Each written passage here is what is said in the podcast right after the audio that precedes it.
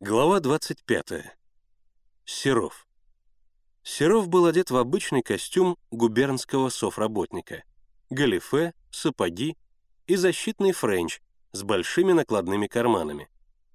Ведал он в Губоно хозяйственными делами и сидел в отдельном кабинете за большим письменным столом с круглыми резными ножками.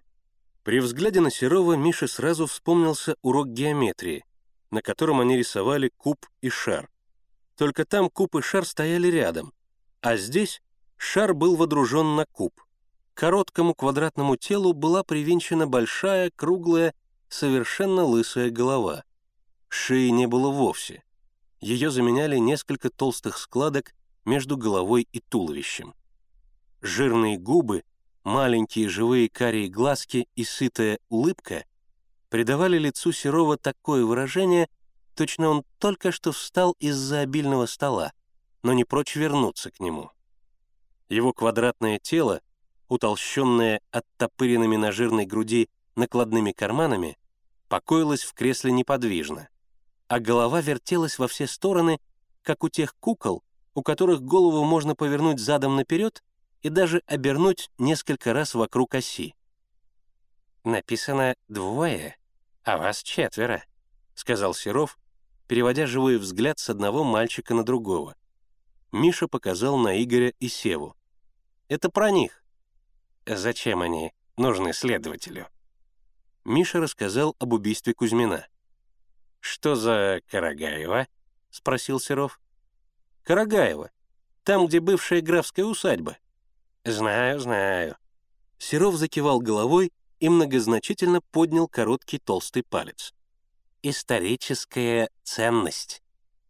Потом он подробно расспросил об обстоятельствах убийства, про лагерь, про деревню, про то, как Игорь и Сева попали на реку и угнали лодку. Слушая Мишин рассказ, он одобрительно кивал головой. Что именно он одобрял, ребята так и не поняли. А когда Миша рассказал про лодочника, то Серов даже всплеснул руками, и на лице у него появилось огорченное выражение. Вот, мол, какие дела творятся на белом свете. Но еще больше огорчился Серов, когда узнал, что Миша не рассказал следователю о встрече с иностранцами. Как же так?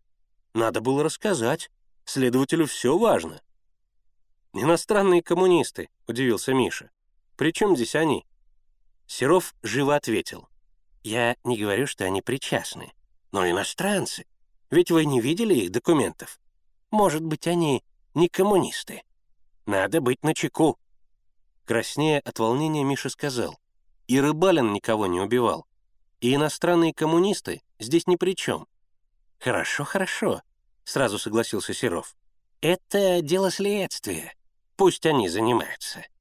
Он вдруг засмеялся тонким, как у девчонки, смехом, а потом начал обстоятельно рассказывать про усадьбу, про ее историческую ценность. «Это гордость губернии», — говорил Серов. Ее инвентарь хранится в местном краеведческом музее в разделе «Быт помещика XVIII столетия». Ребята, как сознательные комсомольцы, должны беречь усадьбу, ничего в ней не трогать и не портить. «Усадьба», — сказал Серов, — «достояние народа. Настоящие революционеры должны беречь и охранять достояние народа. Говорил он быстро, все время перебегая своими живыми карими глазами с одного мальчика на другого. Но ребятам ужасно хотелось спать. Чтобы не заснуть, Генка вертелся на стуле, Игорь хлопал глазами, а Сева встряхивал головой, которая поминутно падала на грудь. Миша хотел прервать Серова, но ему не удавалось вставить ни одного слова. В заключении Серов сказал, «Теперь насчет ребят. Поместить их в детский дом я не могу. Нет свободных мест и нет свободных пайков». Миша с удивлением посмотрел на Серова. Зачем же он их держал целый час? Дело к вечеру. Как и где теперь устраивать ребят? «Нет свободных мест, нет свободных пайков», — повторил Серов и нетерпеливо заерзал в своем кресле. «Здрасте», — сказал Генка.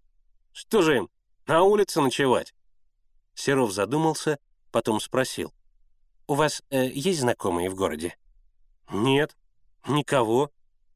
«Ладно», — сказал вдруг Серов. «Я этих ребят подержу два дня у себя дома. Не на улице же им в самом деле ночевать. Он сокрушенно покачал лысой головой. Хороши в угрозыске. Вызывают и бросают детей на улице. Вот вам и беспризорничество. Мы боремся с беспризорностью, а они ее создают». Он встал. И оказалось, что хотя он широкоплеч и тучен, но совсем мал ростом. Почти такой же, как и ребята. «Вот так», — сказал Серов. «Подержу их два дня у себя. Будут сыты».